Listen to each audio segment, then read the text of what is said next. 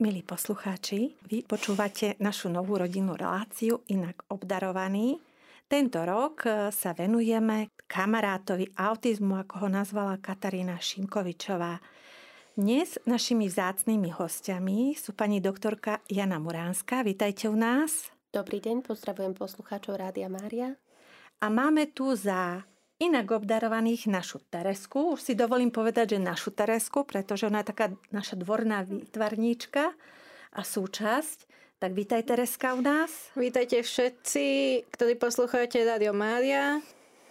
Ďakujeme Tereska. E, na príprave relácie sa podielala aj Katarína Šimkovičová, ktorú odtiaľto pozdravujeme k jej trom detičkám, o ktoré sa teraz stará. Pani doktorka, ja hneď na začiatok eh, som našla s vašim menom spojené občianske združenie RATA. Tak by som sa rada spýtala, aké boli vaše cesty k tomuto občianskému združeniu, prečo práve autizmus a deti s rôznymi vývinovými poruchami sú centrom vášho diania, vášho záujmu a vaša srdcová záležitosť. Ako k tomu prišlo? Áno, tak tá cesta bola dosť e, osobná, e, keďže sama som mama e, chlapčeka, ktorý už vo veku dvoch rokov vykazoval isté príznaky vývinových poruch. Nevedeli sme ešte presne, čo špecificky to bude. Tak nejako som si sama prešla tým, o čom vlastne vo svojich reláciách rodičom hovoríte a um, vďaka tomu, že mala som pocit, že veci, ktoré sa tu dejú, nie sú dostatočné, respektíve služby v daných, uh, v daných uh, sférach nie sú dostatočne pokryté a predsa len ten rodič má veľmi málo možností. Ja hovorím o roku 2009, 2010, kedy sme vlastne um, bojovali s týmto novým fenoménom u nás doma neboli dostatočne vlastne prístupné. Rozhodli sme sa v roku 2015 e, založiť občianske združenie RATA spolu s e, jednou mamičkou chlapčeka s autizmom a ešte s jednou odborníčkou, behaviorálnou analytičkou, ktorá sa práve vrátila zo Spojených štátov. Ja keďže som aj vysokoškolská pedagogička, mala som veľmi blízko k vzdelávaniu a tak som hľadala možnosti ako veci zlepšiť a možno, že ako viac mm, nejakým spôsobom priblížiť rodičom, aké dôležité je všímať si odchýlky vo vývine dieťatka vo veľmi skorom veku, tak ich trošku v angličtine sa to povie empower, ako zmocniť, dať im tú silu alebo tú schopnosť, že aj oni sami dokážu nie ako 100% terapeuti, ale ako koterapeuti pod vedením odborníka pomôcť svojmu dieťatku napredovať a dať im takú orientáciu v tom, čo všetko je možné a ak spojíme síly a premostíme to odborné a rodičovské a, a venujeme tú energiu stimulácii vývinu dieťatka v predškolskom veku. Takže myslím si, že toto všetko bolo v tom začiatku a dnes už fungujeme 7 rok, s tým súvisí aj to, že sme vlastne založili centrum, kde poskytujeme aj ambulantné terapie, poradenstvo rodinám. Spolupracujeme so zahraničnými organizáciami, ktoré sa venujú práci s deťmi s rôznymi vývinovými poruchami. Máme takých trvalých partnerov v Maďarsku, na Islande, v Rumunsku a realizujeme projekty Erasmus+, nasmerované práve na vzdelávanie rodičov a šírenie osvety a taktiež aj kopec e, iných aktivít. Čiže stalo sa to v podstate môjim plnohodnotným zamestnaním celé toto. A môžem sa spýtať ešte takú zvedavú otázku, prečo práve rata? Nevedela som, čo mám hľadať pod tým názvom, lebo mne to evokuje to, čo moja babička vždy povedala, že na ratu kričíš ako na ratu, ako takú pomoc. Či to evokuje tú pomoc iným, alebo je tam niečo iné skryté za tým názvom, prečo sa teda volá občianske združenie Rata?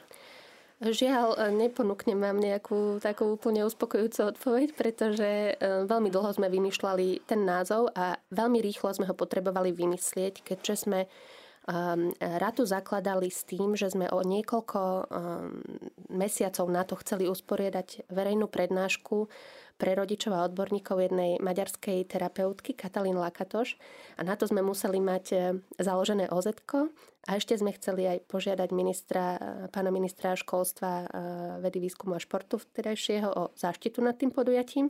Takže sme si museli pohnúť. A ja som chcela, aby to vystihovalo aj autizmus, aj ADHD, aby tam boli tie Ačka. A, tak nejako vznikla rata a práve, e, práve to spojenie s tým, s tým zastaralým významom toho slova rata, že pomoc, uh, to dávalo nejaký zmysel. Ale ináč tam nenájdete uh, nejakú skratku nejakého špecifického, špeciálneho, ťažkého názvu. V podstate je to vlastne prvá pomoc. Áno, Takže je to vlastne tak, ako to tak evokuje tú ratu, tú pomoc, ako nám tie babičky hovorili o tej rate. Čo sa odohráva v rodičovi, v jeho mysli, keď e, vidí, a, že to dieťatko sa nevyvíja tak, ako sa má, lebo je veľmi ťažké prijať tú skutočnosť, že ten život bude asi trošku iný, že to dieťa nebude také, ako si ho vždy vysnívame, že budeme musieť celý, možno aj život bojovať s niečím, aby sme mu pomohli sa začleniť do spoločnosti, rásť, e, byť v tejto spoločnosti a vychovať z neho plnohodnotného človeka. To nie je ľahká cesta v rodičovskom vnútri. Mnohí sa s tým nevedia vyporiadať, možno rodičia aj celý život, čo je na škodu toho dieťaťa. V prvom rade by sme si mali uvedomiť, že asi nikto z nás, pokiaľ je maminka tehotná alebo pokiaľ očakávame dieťatko, nikto z nás e, si nepredstavuje nejakú komplikovanú verziu toho, keď sa dieťatko narodí, pokiaľ nemáme nejaké vážne zdravotné problémy. A práve e, pri týchto deťoch e, e, tá diagnostika nastáva neskôr počas života. Väčšina mamičiek nemá nejaké špecifické problémy počas tehotenstva, čiže ani nemajú nejaký pocit, že mohlo by ísť o nejaké riziko nejakej vývinovej poruchy neskôr. O to väčší šok to samozrejme potom pre toho rodiča je. Určite všetci máme nejaký ideálny obraz o, o tom, aké bude naše dieťatko. To bábetko, keď sa narodí, je krásne, zdravé, Um, na prvý pohľad e, nie Všetko nič. má, čo má mať. Áno, áno. Môj syn ešte bol uh, odporúčaný na reklamu na plienky Pampers, uh, taký bol krásny. Ale vlastne niečo sa tam nevyvíja tak, ako by malo. Hej. A je veľmi ťažké pre rodiča, hlavne ak um, je tak trošku izolovaný. Dnes veľmi veľa rodín žije tak trošku ďaleko od seba. Mnohí sú na západnom Slovensku pracujú a žijú a celá ehm, rodina je niekde v inej časti Slovenska, čiže aj to stretávanie sa s ostatnými, nielen v rodine, ale možno, že aj širšími priateľmi a tak ďalej, nie je také časté a častokrát tí rodičia nevidia iné dieťa v podobnom veku nemusia ani vedieť, že tam sú tie odchylky um, pozorovateľné aj voľným okom v tom vývine uh, dieťatka. Čiže uh, keď zrazu príde taký druhý, tretí rok, uh, keď už by dieťa malo samostatne zvládať mnohé veci a naše dieťatko to ešte nezvláda, vtedy nastáva ten kolotoč toho zisťovania, že prečo asi sú také dva rôzne e, názory. Jeden je taký, čo zastávam ja a druhý je taký tradičný, že veď on to dobehne, veď aj ja som začal rozprávať v 5 rokoch, e, alebo má svoje tempo, počkajte, on sa rozbehne trošku neskôr. A ten, čo zastávam ja, je taký, že e, musíme čím skôr zmobilizovať všetky sily a pomôcť mu tak trošku mm, rozhýbať sa, nakopnúť ho, stimulovať vývin aby sa vlastne to dieťatko rozbehlo. No a e, k tomu, aby sme vlastne takú tú silu aktivovať sa a e, pomôcť tomu dieťatku vo vývine nabrali, fakt potrebujeme e, akceptovať alebo proste mm, byť si vedomý toho a prijať to, že je tu problém, ktorý treba riešiť a nezmizne len tak z ničoho nič. Rodičia sú samozrejme, nie sú len rodičia, sú to zároveň partneri, majú zároveň nejaké svoje profesie, um, sú to kamaráti, čiže v tej sociálnej roli rodiča je o mnoho viac roli pri, pričlenených. A myslím si, že je to veľmi, veľmi ťažké predstaviť si niečo také ako autizmus, že vám zrazu príde do života, pretože mnoho z týchto rolí je tým pádom tak trošku zmenených alebo redefinovaných. Hej. A mamička častokrát nebude možno môcť sa hneď vrátiť do práce. A častokrát sa bude musieť naučiť možno, že nejaké nové zručnosti a nové spôsoby fungovania s dieťatkom. A možno, že ten partnerský život tiež bude vyzerať trošku inak. A možno, že nebudeme nejaký čas môcť chodiť všade, kde sme chceli chodiť, lebo to jednoducho nebude tak celkom jednoduché s našim dieťatkom. Hej. Čiže keď si predstavíme tie obmedzenia, ktoré s akoukoľvek e, diagnózou e, inou dieťatka prichádzajú, určite, že je to mm, veľký zásah do, do života mm, človeka a to vyrovnávanie sa s tou situáciou má viacero štádií. Možno, že vypočutie si tej diagnózy u mnohých spúšťa práve to taký obranný mechanizmus, to, že, že si to nechceme priznať a skúšame hľadať iného lekára, iného diagnostika, vypočuť si iný názor, čo je v poriadku, je dobré mať viac názorov, ale niekedy sa to stáva takým honom za diagnózou, namiesto toho, aby sme sa sústredili na to, ako pomôcť dieťaťu napredovať v tých oblastiach, v ktorých e, vidíme tie výrazné odchýlky. Častokrát rodičia obvinujú svoje okolie alebo seba navzájom, mm, lebo nemajú dosť informácií o tom, že to nie je nikoho vina, e, keď e, sa vlastne vývinová porucha u dieťatka diagnostikuje. Nie je to vina výchovy, nie je to to, ako mamina alebo tatino s dieťatkom mm, fungujú. Je to, mali ste tu minulé pani doktorku, tak ona vlastne vysvetlovala, aké sú príčiny e, vzniku poruchy autistického spektra. Čiže niekde vo vývine e, centrálnej nervovej sústavy, v tom, ako mozog funguje, nastane iný Atypia. proces, áno, a, a, a vidíme to my um, ako to, že to dieťatko sa ináč správa, inak funguje. Hej. Uh, takže vlastne tie, prejsť tie štádia takým rovnakým tempom v tom mm, partnerskom vzťahu, napríklad v manželstve, uh, je taký unikát, uh, lebo častokrát tatino možno, že príjme tie veci neskôr ako mamina, ale máme aj takéto rodiny, takýchto klientov, s ktorými pracujeme a je úžasné vedieť, že sú. Veľakrát však nastáva to, že väčšinou je to matka, ktorá sa snaží hľadať spôsoby, ako dieťaťu pomôcť a vlastne častokrát dochádza k tomu, že, nemusí jeden z partnerov, napríklad e, otec, prijať e, diagnózu dieťaťa. Hej. Um, z môjho pohľadu, a keď aj rozprávame s rodičmi, vždy je dôležité um, uvedomiť si, že pokiaľ toho rodiča naučíme pracovať s dieťatkom, podľa toho, ako je to dieťatko schopné fungovať, naučíme ho nejaké základy komunikácie, naučíme ho aktivity, ktoré môže s tým dieťatkom robiť a pri ktorých je to dieťa schopné um, začať mu dávať spätnú väzbu a vytvorí si tak pevnejší vzťah, tak oveľa ľahšie potom príjme, že aha, vidím, že on sa to učí mesiac, to, čo sa iný naučí za 5 minút, hej.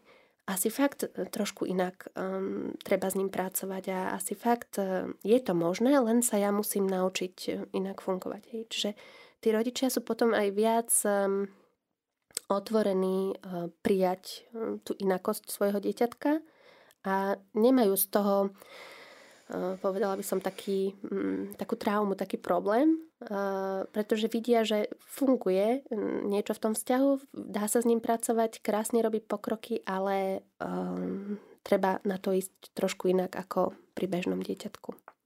Chcela by som sa pani doktorka spýtať, v akom veku dieťaťa sa kontaktujú rodičia s vami a prosia o pomoc? Je to čoraz lepšie v tom zmysle, že tie detičky sú čoraz menšie.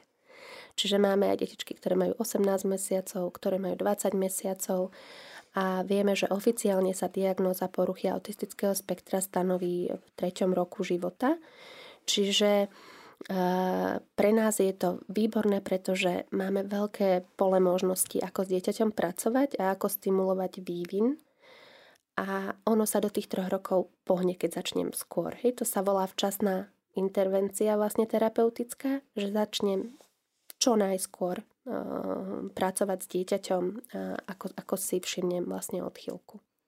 Niektorí rodičia, ktorí teda majú problémy počas pôrodu, tak sú automaticky tak smerovaní detským neurologom, či už k tým vyšetreniam, keď je skúsený detský neurolog. Čiže sú tak trošku vo výhode proti tým, ktorí musia si to odsledovať a pozorovať. A teda ten rodič ale zasa príde k tomu, že tie čakacie doby, hoci sa snaží, nájsť odborníkov sú veľmi dlhé a mnohé žiaľ sú veľmi vysoko spoplatnené a zasa je tu tá ekonomická stránka týchto záležitostí, že to sú všetko mamičky alebo rodiny, ktoré sú odkázané na rodičovský nízky príspevok od tohto štátu a je veľmi ťažké bez pomoci rodiny absolvovať všetky odborné vyšetrenia u odborníkov, ktorí teda pracujú na súkromnej báze, nakoľko tí, ktorí sú bežne platení zo zdravotných poisťovní, je pomerne málo. A stráca sa čas. Áno, máte, máte úplne pravdu. E, niekedy zvyknem hovoriť, že autizmus alebo aj iné vývinové poruchy, že to je luxusná diagnóza, lebo e, na jednej strane je úžasné, že už existuje veľmi veľa terapií, ktoré sú vlastne um, buď, buď sú na základe nejakých eh, neurorehabilitačných praktík a, a, alebo ďalej špeciálno-pedagogických alebo psychologických, ale stoja veľmi, veľmi veľa. A na to, aby dieťatko s poruchou autistického spektra alebo s príznakmi PAS urobilo veľký pokrok, potrebuje veľmi veľké množstvo hodín terapie. Podľa eh, štúdí, ktoré sa robili v prípade aplikovanej behaviorálnej analýzy, to je ABA, priemere bolo potrebných 4 e, hodiny denne intenzívnej práce dieťatka, aby vlastne e, dieťatku naučené zručnosti aj ostali. Hovoríme teraz o tom, že dieťatko s poruchou autistického spektra sa neučí e, takým spôsobom ako dieťatko neurotypické, ktoré e, jednoducho nasáva z prostredia. Pozerá sa na okolo a, vidí, čo robia ostatné deti, začne to opakovať a takýmto spôsobom sa začne učiť e, komplexnejšie, stále komplexnejšie aktivity. Naše deti neopakujú nepozerajú sa na okolo a nedokážu vlastne to, čo vidia, spraviť um, tak isto, hej, takisto previesť. Uh, reč sa nevyvíja tak, ako sa vyvíja u ostatných detí. To znamená, že to porozumenie, spojiť si predmet s názvom predmetu, to uh, spojenie je vlastne problematické. Neznamená to, že sa to nedokážu naučiť, ale znamená to, že to učenie musí byť veľmi, veľmi intenzívne a v podstate ja mm, zvyknem hovoriť, že je to ako keby sme ich umelo učili to, čo sa iní naučia prirodzene. U niektorých atypiách špecifických sa stáva aj to, že dieťa sa niečo aj naučí, ale znovu príde k tomu regresu a vrátia sa späť niekde do obdobia ešte pred tým, než sa to naučilo, že je to stále také chodenie, vystupovanie na jeden schodík a ťažko povedať, či na tom schodíku vydrží a postupí ďalší, alebo znovu sa budú musieť vrátiť o ten schodík znovu z toho upadnutia späť ale tam, ako aj minule rozprávala pani doktorka, veľmi záleží na tom rodinnom prostredí, ako to dieťa rozrozprávajú, ako sa mu venujú, či sú tam súrodenci, či nie sú, ktorí starší súrodenci potiahnu. Je tam veľmi veľa faktorov, e, ale predovšetkým je to dôležité, aby ten otec si to, alebo tí rodičia, nielen otec, ale aj mama si všímali a neustále boli v kontakte s ním, aby to dieťa nebolo odkázané same na seba, nech sa hrá, však e, z toho vyrastie a trošku ma tak aj boli, keď už tí rodičia prídu aj treba k niektorému z odborníkov, e, zvlášť v logopedickej praxi a povedia, že však e, nie je dieťa, ktoré by sa nenaučilo, keď už ide s nejakou indikáciou. Však ono je v poriadku, ako by chcelo toho rodiča nejakým spôsobom psychologicky ešte povzbudiť, posíliť, ale takú falošnú nádej a ilúziu dáva, pretože už ten rodič ide s tým, že vie, že dieťa je, že jednoducho obyčajným spôsobom to nejde, že potrebuje masáž, že už to možno s nejakým odborníkom nejako telefonicky konzultovalo a povedal, že ale tu bude treba masáž hovoriť a tak ďalej. A vlastne príde od odborníka s takýmto čím si a zostane a teraz čo mám robiť? Dieťa potrebuje pomoc, nemá mi kto pomôcť, ja si tie masáže neviem, nie každý logoped to vie, pretože sú logopedi, ktorí sa venujú predškolskému veku, špecifickým poruchám, týmto masážem, školskému veku a zostane stať celý bezradný, čo mám teraz robiť? Mám hľadať nového logopéda, kde mám hľadať, ako mám hľadať, kto mi pomôže. Je to potom taká naozaj ľudská bezmocnosť toho rodiča, potrebuje pomoc, chce pomoc, vie, že tú pomoc treba a nemá kde tú pomoc hľadať, alebo keď aj tak e,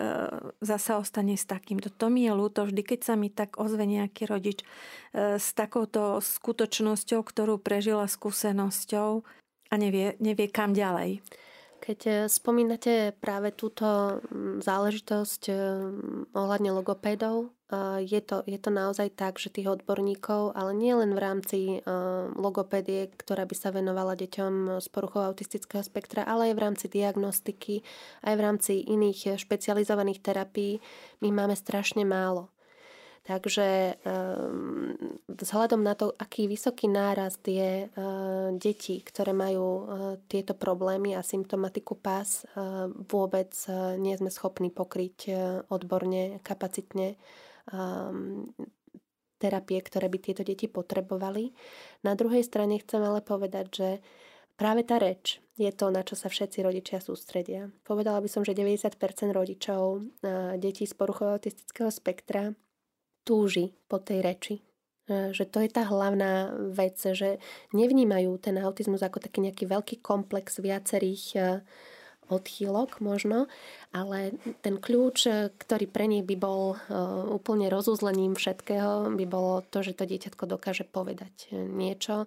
Ideálne mama, tata, áno, mám ťa presne, rád a tak ďalej. Hej. Presne, áno, každý túži počuť to mama, tata, dede, baba, aby konečne videl, ako to dieťa ho, lebo ako ho volá, že je to také naše ľudské, také čo potrebujeme a by sme radi počuli z úst tých malých detičiek, Je aby to... sme vedeli, že áno, som dôležitý pre to malé dieťa, lebo ono to, no sme v spoločnosti, kde sa dorozumievame rečou a je to pre nás dôležité tak ľudsky. Či sme mama, či sme tata, či sme baba, aby sme vedeli, že sme dôležité, že nás pozná a vie nás pomenovať. Áno, je to taká emocionálna, spätná väzba pre to emocionálne naplnenie toho rodiča. Čiže keď toto nie je, je veľmi ťažké s, s tým žiť, ale na druhej strane veľa detí s poruchou autistického spektra, pokiaľ um, je ten uh, autizmus v ťažšej forme trošičku, nemusí začať nikdy rozprávať. Hej. A málo kto to povie nahlas, lebo všetci veríme, že sa to raz spustí. Aj keď sa tá reč spustí, nemusí mať nejaký význam, hej. nemusí to dieťatko hovoriť funkčne, ale to neznamená, že my to dieťa nenaučíme komunikovať. Existuje viacero alternatívnych spôsobov komunikácie. V prípade poruchy autistického spektra sú také najviac používané obrázky, PEX. To je Picture Exchange Communication System, ako výmenný obrázkový komunikačný systém. A potom sú to znaky. Deti, ktoré majú dobrú motoriku, dokážu urobiť ručičkami rôzne znaky a dokážu komunikovať znakovým jazykom. A hneď je to iné, keď si dieťatko vypýta obľúbenú hračku alebo vypýta si obľúbený keksík znakom, čo už je vlastne slovo. Len není povedané nahlas, verbálne, ale mm, inou formou alebo si to vypýta obrázkom, už je to vlastne o komunikácii medzi rodičom a dieťaťom. A, a to je to úžasné, že toto sme schopní naučiť. Um, a tým pádom vlastne vieme uh, tomu dieťatku dať tie slova, keď ich nevie vlastne s tou motorikou tvárových svalov ako ste hovorili, že chýbajú tu tí uh, logopedi alebo ľudia, ktorí by robili orofaciálnu stimuláciu a vlastne rozpohybovali tie nevyhnutné časti mm, hovoridiel. hovoridiel, áno, tak vlastne nemusíme čakať na to, kedy sa to rozpohybuje, ale môžeme začať učiť alternatívne e, spôsoby komunikácie, len aby to dieťatko začalo komunikovať a pochopilo ten systém komunikácie. Ja niečo spravím a ty niečo spravíš ako spätnú väzbu. Lebo o tom je vlastne tá reciprocita, ktorá e, pri tom autizme je narušená. aby teda ten rodič aj videl, že komunikuje svojím spôsobom s nami a chápe, čo mu hovoríme my a my zase sa snažíme pochopiť, čo to dieťatko chce povedať nám. To je veľmi dôležité. Áno, ešte keď sa k tomu ano. môžem vyjadriť. Predstavte si, že ste v Číne a neviete ani slovo po čínsky. A chcete niečo vyjadriť. Hej? Ruky, nohy. No. Ruky, nohy a všetko, čo nás napadne, aby sme sa dorozumeli. Áno, ako náhle sa naučíte 5 základných slov v danom jazyku, ste schopní už nejaké základné potreby mať naplnené. A presne toto potrebujeme aj my pri našich deťoch. Tak toto je úplne úžasné pre všetkých rodičov, ktorí nás možno počúvajú a také povzbudenie pre tých, ktorí už toto zažívajú. A ja sa teraz trošku tak posuniem už k veku tých troch rokov. Prichádza vek, e, dieťa pôjde do materskej školy, teda každý rodič si myslí tak a teraz ide do materskej škôlky, ja pôjdem do práce ale zrazu nastane problém, lebo v tej materskej škôlke zvyčajne nie vždy sú naklonení dieťatku, ktoré napríklad má plienky, pretože zvyčajne sa stáva, že tieto detičky sú dlhodobo v plienkach a ten proces odplienkovávania trvá trošku dlhšie ako u bežných detí. Dieťatko nekomunikuje a možno má niekedy aj prejavy správania iného ako deti, ktorému pedagógovia nerozumejú a potom sa to môže afektívnym správaním e, prejaviť. A nie všetci pedagógovia predškolskí vedia pracovať s deťmi, ktoré sú nejakým iným spôsobom obdarované. A zároveň, keď tam má ďalších 20 detí, e, je ťažké tomu pedagógovi e, s tým jedným dieťaťom, keď nemá ani nejakého asistenta, pretože zatiaľ sa javí, že nemá problém nebol odhalený problém pracovať, tak niekedy sa stane, že keď aj začne chodiť, tak to dieťatko v rámci adaptačného procesu je potom vyčlenené a vyradené zo škôlky, lebo sa nevie zadaptovať. Čo teraz poradíme našim rodičom, ako majú postupovať, ako sa majú obrátiť, ako, ako pracovať s dieťatkom, keď e, majú zostať doma, majú hľadať špeciálnu materskú školu, akým smerom majú ísť. U nás e, sú vlastne príjmané deti do materských škôl už e, v nejakom takom štádiu zrelosti istej a aj takej emocionálnej, ale aj takej fyziologickej, že teda naozaj majú tie e, seba obslužné návyky, zvládnu sa same obliecť, zvládnu sa same vycikať, umyť si ruky a tak ďalej. U detí s vývinovými poruchami je dozrievanie centrálnej nervovej sústavy pomalšie, ide iným tempom. Niektoré veci môžu byť rýchlejšie, niektoré pomalšie.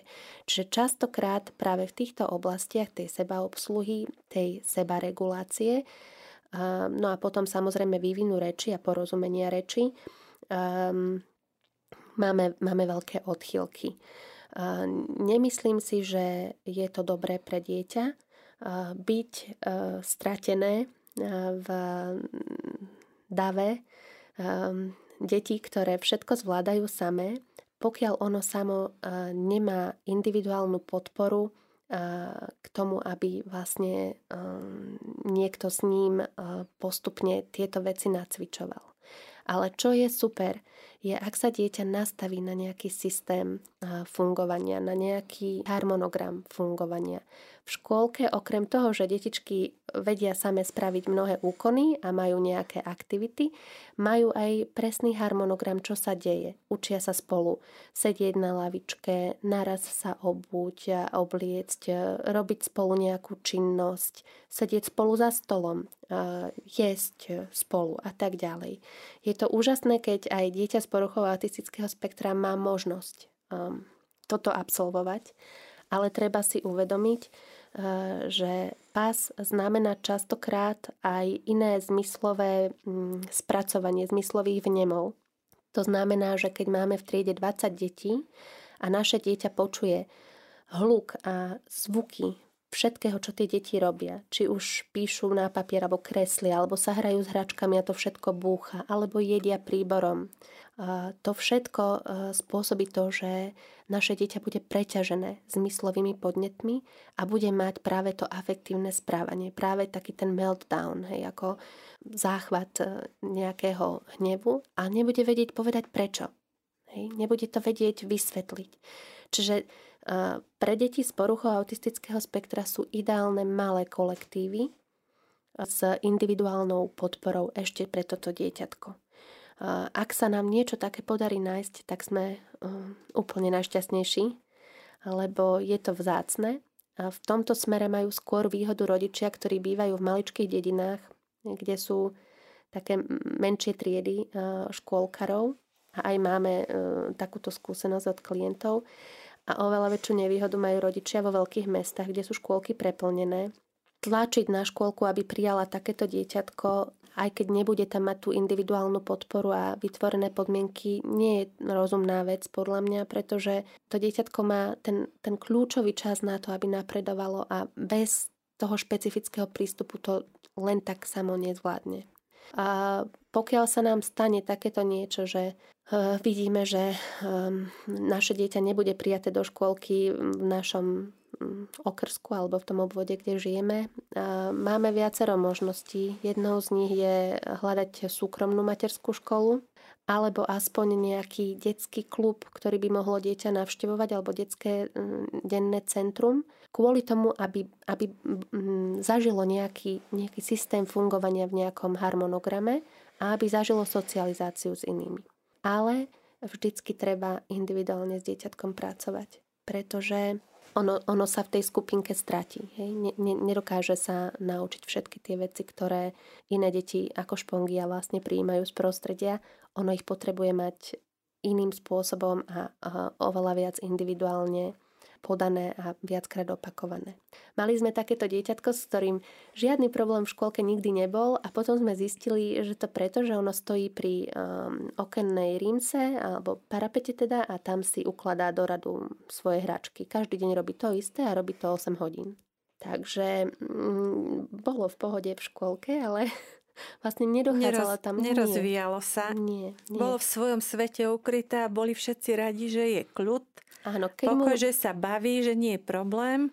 A ono tam teda existovalo a o to, nám nejde, o to nám nejde. A keď mu niekto chcel narušiť e, tú jeho hru, tak vtedy malo záchvat e, hnevu, vzdoru, plaču, takže ho radšej nechali. E, nech to nech tak si robí. robí. Áno. Ale to nám dieťatko nikdy neposunie. Hej? Čiže stále si musíme predstaviť, že čo sa tam tomu dieťaťu dostáva, čo je na jeho špecifické potreby um, vlastne primerané a či by nebolo oveľa lepšie pracovať s ním individuálne a možno ako rodič predstaviť si, že ja sa trošku vyvzdelám, lebo sú aj rôzne webináre a rôzne prednášky pre rodičov a začnem s ním pracovať doma, v našom domácom prostredí individuálne a keď urobí väčší pokrok, potom skúsim integráciu na jednu, dve hodiny denne a postupne to predlžíme a postupne to zvládne. My to máme Teresku, my sme sa s Tereskou rozprávali, či si pamätá, ako to bolo u nej v škôlke a či dokáže o tom rozprávať. Tereska, tak pospomínaj si na svoje obdobie materskej mhm. školy. Ty si hovorila, že si bola najskôr prihlásená do bežnej materskej školy, ale po dvoch týždňoch ťa pani učiteľky poslali z materskej školy preč. Mm-hmm a mamika hľadala cestu, kde teda budeš môcť chodiť, aby si bola medzi deťmi, aby si sa rozvíjala. Tak pospomínaj si na svoje škôlkarské časy a porozprávaj, ako to bolo. Ja vlastne na starej škôlke, keď som ako chodila tie dva týždne, tak e, mne to tam ako sa nepačilo veľmi a vy, učiteľka si pomýšľala, že vyberám kohútiky a hádžem ich po deťoch, čo som nerobila, lebo ani to som ani nemala to silu. Tak e, vlastne ma vyhodili tzv. zo škôlky, mami nahľadala nejakú škôlku, našla do Linského a tam som začala chodiť. Tak bola to špeciálna materská škola, trošku to upresníme poslucháčom, ktorí počúvajú. No a ako to v takej škôlke bolo? Koľko vás bolo v tej triede? E, na starej bolo nás okolo 20, ale potom na Dolinsko nás bolo okolo 7. Áno, čiže v špeciálnych triedách materských škôl je maximálne 10 detí, mm. kde teda je pani učiteľka, ale potom je tam aj asistent učiteľa. Mm. A ďalej teraz, čo sme, ste tam mali? Ste boli teda ako škôlke v tej triede, robili ste tam, mali ste tam svoj režim, ale mm. bolo vás tam maličko. Asi ste boli všetci takí rovnocenní partneri. Každý, každý mal tu svoju, svoj svet, ktorý Presne. ste si ale rozumeli. No a potom, čo ďalej ste tam ešte takého mali v tej škôlke? Že napríklad my sme mali tak triedy, že nemali sa to ako keby, že nejaké písmena, čísla alebo niečo. My sa tam mali ako triedu napríklad kuriatko, trieda ovečka a tak. No a ty si mi ešte, keď som sa ťa pýtala, či ste tam mali ešte aj nejaké také špeciálne terapie, hovorili, že ste tam mali špeciálne terapie, tak aké ste tam mali, na aké si pamätáš? My sme mali hlavne logopédku, ona nás brala za týždeň ako si toho pamätám. A vlastne ona nám ho, napríklad ona si nás zobrala na hodinu a napríklad sa pýtala, koľko máš rokov, ako my sme museli odpovedať aj číslo, aj ako ústne, že napríklad, ja si pamätám, keď som mala 4, tak som povedala, že mám 4 roky a ešte som to mala aj ukázať, takže som naprosto ukázala 4 roky. Čiže mali ste každý týždeň takéto špeciálne logopedické, mm-hmm. ale aj špeciálne cvičenia, aby ste sa rozvíjali. A ešte čo ste tam mali takého teraz rozmýšľať? Ty si mi ešte niečo spomínala. My sme tam ako aj mali, ako fungovalo to ako keby bežná škôlka, že sme tam mali aj, že sme spali, aj tak. A asi a ešte k tej logopedičke, tak keď sme ako poslúchali, že sme urobili všetko, čo sme mali, sme dostali nejakú odmenu vždy. To tak tie, mm. všetky deti majú, či sú tam, alebo tam každé má rádo, keď nejakú mm. odmenu dostane, či to je sladkosť, mm. alebo čokoľvek iné. My sa dostávali také ako keby ústrižky z tašky takej zdračikovej a nám sa to páčilo, lebo tam boli obrázky, krásne, namalované. A potom vlastne nasledoval prípravný ročník, mm. čiže si bola jeden rôčik dlhšie v tej materskej mm. škole. Ten bol priamo v materskej škole alebo mimo? Ten prípravný ročník, Bolo to v tej istej budove. V tej istej budove. Čo ste robili v tom prípravnom ročníku? V tom nultom ročníku? Pripravili sme sa na školu, ako učili sme sa, ako sa drží pero, ceruska a tak. Potom sme učili sa ako vlnky, čiary a takže čo by nás pripravili ako na písanie iných písmen. Áno, čiže vlastne toto bola taká mm. intenzívna príprava, keď už budete prváčikovia, aby ste e, rýchlejšie zvládli tie potrebné osnovy a všetky zručnosti, ktoré bežné deti oveľa rýchlejšie možno, že zvládnu. Ale zároveň musím povedať, že tieto deti sú zasa bohaté v iných sférach, pretože pán Boh, keď na jednej strane možno ubral, tak na druhej strane im dal výnimočné dary. Dokonca, keď čítate mnohých vedcov a vynálezcov, tak mnohí odborníci teraz, keď to skúmajú, tvrdia, že práve tieto vynálezcovské a tieto vzácne mozgy, ktoré boli, do istej miery možno definovať ako autistické spektrum, pretože ten mozog v tých svojich oblastiach, zvlášť Aspergerovia, ktorí majú, vedia, že tí majú vynimočné schopnosti a talenty a schopnosť až do detailu v tej odbornosti, ktorej sú ísť dosahovať e, znalosti vysokoškolských profesorov. To každý, kto má takéto dieťatko doma, sám vie, akých odborníkov majú. Aké to náročné, ja to volám, rozumieť reči kmeňa, ktorou hovorí naše dieťa. Že hoci hovorí tým istým jazykom, okruh tých vedomostí a znalostí, ktoré má už v útlom veku, je mimo nášho porozumenia, že nevieme si častokrát rady a musíme odborníkov prosiť o pomoc, aby sa nestali z našich deťoch napríklad hekry, lebo teraz to hodne tak idú tí počítačové, tieto profesie a tieto zdatnosti, že aj Tereska o tom no. vie svoje, že sme častokrát bezmocní na to technickou zručnosťou napríklad týchto detí, ale sú to aj výtvarníci, pretože majú hlboké estetické vnútorné vnímanie to aj naša Tereska takto krásne mm. maluje, to už vieme všetci. A je v tomto veľmi ano. tvorivá, rozvíja sa. A aj robím IT techniku. A už to tu máme. Áno, ešte mm. nám prezrať, čo máš rada a v čom je mama a oco bezmocný, v čom si naozaj dobrá. Hlavne, čo vidíš? keď sa nejaký, napríklad, keď sa nejaký počítač pokazí, že niečo rýchlo, rýchlo, že potom počítač, pomoc, pomoc, je taká. Niečo tam naťukám a zrazu funguje. A už to ide. A ešte povedz všetkým, koľko máš Tereska rokov. Ja mám 13. 13 rokov má Tereska. Takže tí, ktorí ste počúvali prvý diel v septembri, ste ju počuli a maminka tam aj rozprávala o tom, ako prebiehalo vzdelávanie jej detičiek. No a teraz ju tu máte tiež naživo a je odvážna rozprávať o tom, o tom všetkom, čo zažíva dieťa, ktoré je inak obdarované, ako to v jeho živote chodí, ako to vníma ono. Tak ja som ti, Tereska, veľmi vďačná za tú tvoju odvahu, lebo nie každý má odvahu. A neviem, či nám niekto volal, Danky sa spýtam do režie, niekto, ja to chápem, lebo lebo to je také veľmi intimné a častokrát rodičia veľmi ťažko sa im rozpráva. Zvyčajne po našich reláciách. Potom sú tie feedbacky, že sa skontaktujeme cez mail alebo cez iné možnosti, ktoré nám ponúka táto nová, nová doba a IT technika a vlastne potom sa rozprávame a vymieňame si skúsenosti, možno usmerňujeme a dávame kontakty, kde kto si môže, eh, kam sa obrátiť eh, s prozbou o pomoc a hľadať cestu pre svoje dieťa pomôcť tomu svojmu dieťatku. Milí poslucháči, počúvate reláciu Inak obdarovaný kamarát autizmus a táto časť začína vzdelávanie detí s autizmom a máme tu v živom vysielaní telefonát. Nech sa páči, počúvame, zdravíme.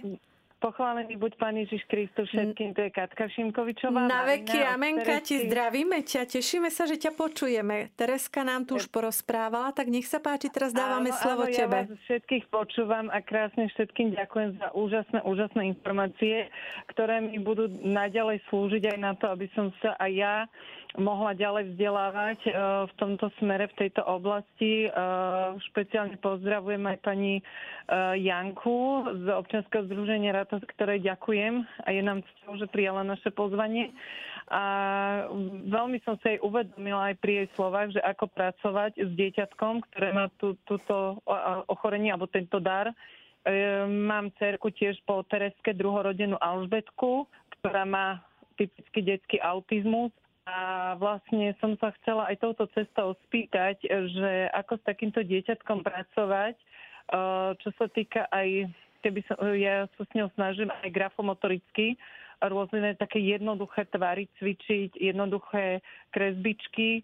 Niekedy ju to občas baví, niekedy mi uteká od toho, že ako, ako tak viacej, viacej že s ňou by som ju do toho nejak namotivovala, alebo čo je tak aby sme si mohli tak viacej túto grafomotoriku. Ostatné ako Lego a takéto v tom je celkom zručná, som si všimla. Ale čo sa týka tej grafomotoriky, to má teraz tak Dobrý večer.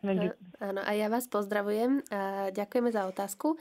Aká veľká je vaša cerka, keď sa môžem... 6 rôčkov. 6 mm-hmm. rôčkov. Ona je zatiaľ ako predškoláčka v škôlke. Navštívuje špeciálnu materskú škôlku s autizmom. Sú tam 4 detičky v triede. Zatiaľ je do 12. v škôlke iba.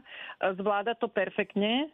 E, ďakujem touto cestou aj pani učiteľkám, že akože sú trpezlivé. E, len e, viete, oni tiež, že pracujú, niekedy sú dve pri nej, že viacej ako, oni sú predsa ten vysokoškolskí, teda vzdelaní ľudia, že teda vedia s ňou viacej, ale ja chcem s ňou aj doma, viete, že poviem, že aj trošku niekedy prekvapiť pani učiteľku, že toto sme aj my vytvorili, niekedy sa nám to podarí, niekedy nie, alebo sme si vytvárali s obrázkou rozprávku a to sme si rozprávali a ukazovali sme si, um, neviem, no, že by som ju chcela tak viacej sa s ňou, viete, aj mm-hmm. po tejto stránke. No, ja nie som špeciálna pedagogička a, a, alebo liečebačka, ktoré ovládajú tieto techniky a, práve určené na rozvoj grafomotoriky, ale pracujem aj ako TSMT terapeutka a venujem sa takým senzomotorickým tréningom.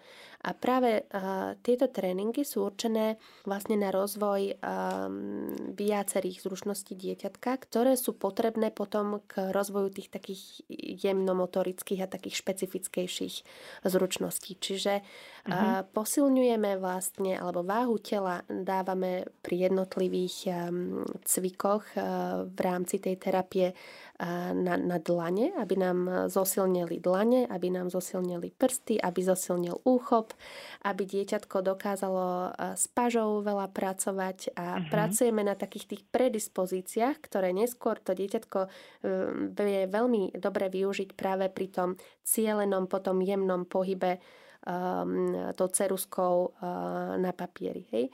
Tam je dôležité uh-huh. tiež, aby dieťatko sa dokázalo orientovať e, v tom priestore toho papiera, aby dokázalo e, očkom sledovať, e, kadiaľ tá ceruska alebo ten jeho prst vedie. Čiže ja keby som vám mala poradiť, určite vám odporúčim senzomotorický tréning. Áno, áno, ďakujem, a cvičenie. Ďakujem a potom vlastne tie také aktivity eh, na rozvoj grafomotriky, tých je strašne veľa takých zábavných, eh, že mhm. nemusíte rovno siahať po ceruske alebo po nejakom písom, písacom nástroji, ale môžete eh, prštekom v rôznych hmotách a v rôznych materiáloch skúsiť a robiť myslíte, čiary. že aj otlačenie farby na papier? Určite. Napríklad? Určite čokoľvek, eh, lebo vlastne to dieťa potrebuje eh, sa naučiť vlastne vobchať do zorného eh, pola toho papiera alebo ano. Mm, toho podkladu. Musí vedieť, koľko sa tam toho zmestí. a, a, a je to veľmi ťažké. Čiže vlastne vnímanie našich detí je trošku odlišné čo je na jednej strane super, lebo dokážu myslieť mimo krabičky a majú perfektné e, schopnosti, ale na druhej strane, e, keď vidíme riadok, nemusíme sa na neho celkom zmestiť e, v písaní našich čiarok alebo niečoho takého. Hej. Čiže vždycky si treba uvedomiť, že čo všetko musíme zvládnuť pred tým, ako začneme písať tie prvé písmenka. A je tam toho strašne, strašne veľa. Hej? Čiže, hej, hej, hej, hej. čiže uh, ja by som išla do toho bodu nula a zistila, uh, že či vôbec uh, tá sila uh, toho tela a ten prítlak a tie um, predispozície uh, fungovania uh, našich, našej motoriky, či tam uh, sú v poriadku, či priestorová orientácia tiež je v poriadku a keď nie, uh, navrhla by som cviky práve na to. No mm. a mhm. potom neskôr uh, pracovať v takýchto Ehm, jemnejších veciach na pracovných listoch už ďalej. Hej, lebo ona sa strašne napríklad uh, prikláňa aj k plastelíne, že ona, mm. ona strašne rada ako keby niečo, že musí mačkať a s tým si aj trénuje ako keby prstíky. A niekedy si všimnem, keď ako ju pozorujem, samozrejme, že som pri nej, ale ona to nevie, že niekedy tak pozor, niekedy chytí tú terusku, že ukážkovo že ukážkovo, že... To je že super. Pekne, a len predstavme... šmárami na papier, že to mi je jedno. Mm-hmm. Ale že mi ide o ten úchop, že keď vie, že ju nesledujem, tak krásne kreslí, ale keby si to od nej vyžadujem, tak všade pozerá, všetko ju zaujíma, len to, čo viete na tom papieri, aby som... To je, to je druhá vec, ktorá vlastne súvisí s tým, že tá motivácia u detí s autizmom je ťažšia. A tá vnútorná Aha. motivácia, napríklad e, dieťatko, ktoré nemá autizmus, môže mať radosť z toho, že si vyfarbí nejaký obrázok alebo že si ide kresliť, iba tak si sadne a kreslí si e, niečo, čo ho nápadne a vydrží pritom aj hodinu. Um, naše deti musíme motivovať častokrát externe, zvonku, buď nejakou odmenou, alebo niečo iné vymyslieť na nich. Uh, aj e, Tereska spomínala, že po terapiách dostali nejakú odmenu a veľmi dobre si to pamätá dodnes. Čiže asi to má nejaký, nejaký zmysel. A, takže potrebujeme vlastne sa posunúť z toho času, ktorý ona zvládne pri tom e, kreslení alebo pri tej práci s ceruskou, vydržať k, k dlhšiemu časovému úseku a to dosiahneme tak, že to postupne budeme predlžovať a stále ten uh, predlžený úsek odmeňovať. Hej? Nejako. Mm-hmm. Čiže na to sú rôzne techniky, ako tú motiváciu um, tomu dieťatku dať. A um, tá činnosť, ktorá je odmeňovaná, pravdepodobne uh, bude aj opakovaná, lebo to v dieťatku, keď je odmenené, spôsobí takú, takú príjemnú emóciu. Áno, vnútornú. presne tak. Áno. To ona si bude veľmi rýchlo pamätať. Uh-huh. A toto... ona, si veľmi, ona má na toto pamäť veľmi dobrú, že si pamätá. Napríklad aj s nácvikom toalety my sme nedávali, ako poviem, že jedla odmeny, keď sa odbočím trošku od grafomotorickej témy, my sme na báze emócií, e, že som ju učila, že teda keď urobila potrebu, tú malú potrebu na WC, tak sme si zatlieskali, sme sa zasmiali, sme urobili takú že emočnú, ako takú radosť. A, a to, to úplne a, naplňalo. A to je taká sociálna odmena, hej? Že, že, že zdieľa s vami ten, ten pocit toho. A to je super. Môžeme si dať peťku, alebo môžeme si vytvoriť nejaký vlastný, vlastný... A ona strašne rada, keď si zatlieskame, alebo potom tými ručičkami tak treba prepoce, ako, ako s krídelkami, uh, tak to ma taká, taká, tak sa teší. Ale niekedy ma aj prekvapí, že ide sama od seba, že pekne ide sama na, na to vecko a že teda už len prídem a pomôže mi už s hygienou a tieto záležitosti. A viem aj pekne prekvapiť, keď má také svetlé chvíľky, že som rada že ma aj učí takej pokore, by som povedala, že nie je všetko samozrejmosť. No, to, je, e, to je taká ťažko, vydretá, e, ťažko vydretý úspech a mnoho rodičov si to vôbec neuvedomuje, že ako ťažko rodičia detí sa autizmom musia pracovať na tom, aby, aby to dieťatko sa naučilo niečo, čo inému ide ľahko a je to úžasné, že vy to takto krásne zvládate. Ako viete, ja to beriem, e, že ona je také naše slniečko, taká naša radosť. Od malička som jej hovorila radostička. Vždy som hovorila, ty moja radostička aj, aj to tak ostalo. Ona má takú radosť v živote a aj som si ju naučila taký príbeh, mám, že sme boli v jednom obchode a ja som si ukladala kvietky, že do záhonu, čo si posadím, do toho košíka a takú radosť mala z tých kvietkov, aj potom sme to spolu sadili, uh, polievali, uh, chodí pozrieť do toho záhonu, ako sa kvietkam darí, ako ona, ona pohľadí kvietok, ide ďalej, ona akože v tomto má ohromný cit. To je super, to je úžasné. Ďakujeme, Katuška, za zavolanie. No, no ďakujeme Tešíme za sa niekedy, a... že budeme aj všetci zase spolu v štúdiu, keď sa nám podarí no, jasné, po všetkých povinnostiach. A pomaly sa čas naplňa, tak mnohé všetky, všetky témy... Ďakujeme. Všetky témy ani neobsiahneme. S Bohom, Katuška. Pozdravujem aj my všetkých. A ešte by som chcela poprosiť pani doktorka, a ešte nám tu Danka z režie kýva, že zasa ďalšia otázka. Si nám budete musieť pridať časovú dotáciu, lebo tá hodinka je málo. Asi áno, prišla jedna SMS správa. Žiaľ, nezobrazuje nám ju celú, ale požehnaný deň. Veľmi ťažko sa mi táto téma počúva. Priznám sa, tečú mi aj slzy. Aj keď odovzdávam ťažkosti Bohu. Synček má 15 mesiacov, je to ešte prískoro, ale ja ako mama cítim odchylky vo vývine. Avšak má staršie sestry, interakcia prebieha. Ako ja, ako mama, mám s ním pracovať, keď jeho nezaujímajú hráčky, hoci čo ho rozčúli, hádže sa o zem, ak mu niečo nedovolíme. Aké cvičenia mám aplikovať? Uh-huh. Uh, opäť by som odporúčila to, čomu sa venujem, lebo, lebo viem, že to uh, funguje pri dieťatku s s odchýlkami vo vývine, pretože používame také nástroje, ktoré sú každému prirodzené a to je pohyb.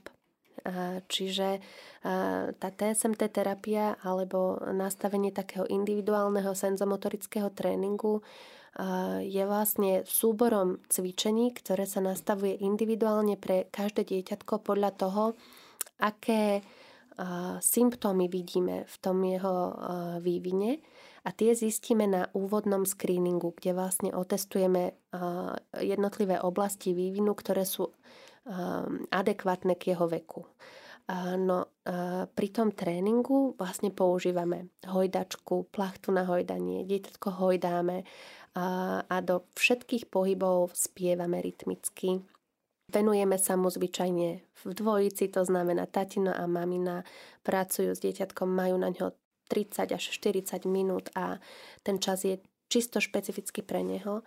Následne uh, vlastne pracujeme s ďalšími pomôckami, uh, ktorých robíme rôzne cviky, ako je napríklad fidlopta alebo skateboard.